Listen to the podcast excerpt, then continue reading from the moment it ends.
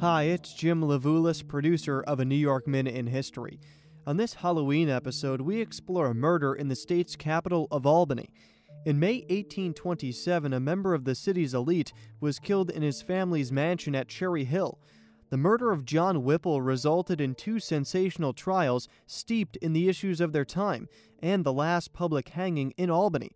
Historic Cherry Hill continues to mark the anniversary, as WAMC's Jesse King found out. Education coordinator Shauna Riley and Historic Cherry Hill hosted annual murder tours at the scene of the crime. So, this is the murder room. It's also the nursery. It's where the children's bedroom was in later years. So that shows you how much the family thought the house was haunted. Riley says the murder of John Whipple is layered in Albany history. In 1827, the Erie Canal was two years old, and just as the capital was overflowing with new ideas and people, Cherry Hill was bursting with Van Rensselaers and extended family. Elsie Whipple was one of those relatives, boarding with her estranged husband, John, on the building's second floor. And while the night of the crime centers on the mansion, Riley says the murder really starts at a bar. She was uh, flirting with the owner, and Jesse took notice of her. He had um, come from Putnam County. He had abandoned his wife and children, and he got stuck here because his luggage was accidentally sent south. So while he's waiting and hanging out, he goes to Bates Tavern. He sees Elsie and he decides to get a job as a farmhand at Cherry Hill. Riley says Jesse Strang and Elsie fell in love and quickly decided to get rid of John. Strang would later claim Elsie repeatedly asked him to shoot her husband, and on the night of May 7th, as John Whipple sat by his bedroom window discussing the estate with Abraham Van Rensselaer, Strang climbed onto a nearby shed and took the fatal shot. Riley says historic Cherry Hill has reenacted that shot every October for the past seven years. He shoots John just on his back near his left shoulder. He jumps up and yells, Oh Lord, and then he stumbles into the hallway and collapses at the top of the stairs. Abraham immediately jumps up and is going to go outside, but the family doesn't want him to. They're afraid. So eventually they do go run into town and they fetch the coroner. And they have the coroner's inquest where all the able bodied men of the house sit around John Whipple's body and try and figure out what happened. A guilt ridden Strang struggled to participate in the inquest and was arrested two days later, with Elsie soon to follow. With 22 people crammed into Cherry Hill, Riley says the pair's affair was hardly a secret, and the evidence piled up. Elsie had Strang practice shooting through glass before the deed and gave him socks to more quietly walk along the roof of the shed.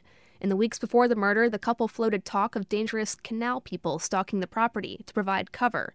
And when the abolition of slavery finally came to New York that July, the family's last slave and cook, Dinah Jackson, was able to testify at Strang's trial. Jesse had asked her if she would poison John Whipple, because that was their first plan to poison him. And she said she wouldn't do it. And then he kind of pretended that he didn't, it was a joke. Elsie and Strang had made a pact to stick together, but when Strang confessed to the crime in an attempt to earn a lighter sentence, Riley says Elsie let him take the fall. She admitted their affair, but denied any connection to the killing and got off scot free. Strang wasn't as lucky. He got the death penalty. Riley says it's important to remember Elsie was an upper class woman, with support from the likes of Solomon Van Rensselaer, a politician and general in the War of 1812. He goes and he makes a speech to the judge in court at Elsie's trial and says, You can't possibly think that this woman was the mastermind of all of this. There's definitely tones of, you know, she's just a woman, and clearly she couldn't have manipulated this criminal. I would say that's probably why she was acquitted. The number of women at Strang's hanging appalled officials, as did the size of the crowd overall, which Riley says ranged from 10,000 to 40,000 people gathered near the future site of the Empire State Plaza. Strang's parents sold written copies of their son's confession to cover their legal fees, and the overall distaste of the event contributed to it being the last public execution in Albany. Disgraced, Elsie moved to New York City, but Riley says Dinah Jackson stayed at Cherry Hill. After she's freed, people want to know why wouldn't she have left? She was, we think, an unmarried woman.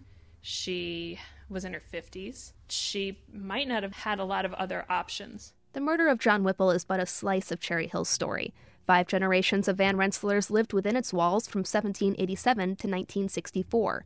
The historic Cherry Hill Foundation maintains some 700,000 of the family's belongings, one of the largest collections in the U.S., and is nearing completion on a 10 year restoration to the home's structural integrity. But this time of year, Riley says the Whipple murder is a popular draw, and Strang's story gives the museum a detailed window into 19th century life from Jesse's confession, we know where everyone in the house was living. We know their daily routines. And we wouldn't know that about this time period without that. Most people didn't write diaries that were that detailed. You know, they wrote that they polished the candlesticks or something, but we don't have the daily occurrences. As it exits the spooky season, Historic Cherry Hill plans to resume its behind the scenes restoration tours soon. The museum expects to finish construction and start refurnishing the home in 2020.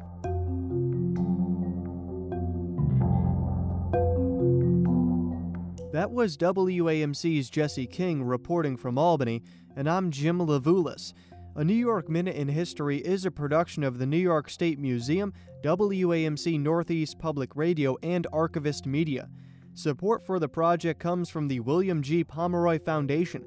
The program is also funded in part by Humanities New York with support from the National Endowment for the Humanities.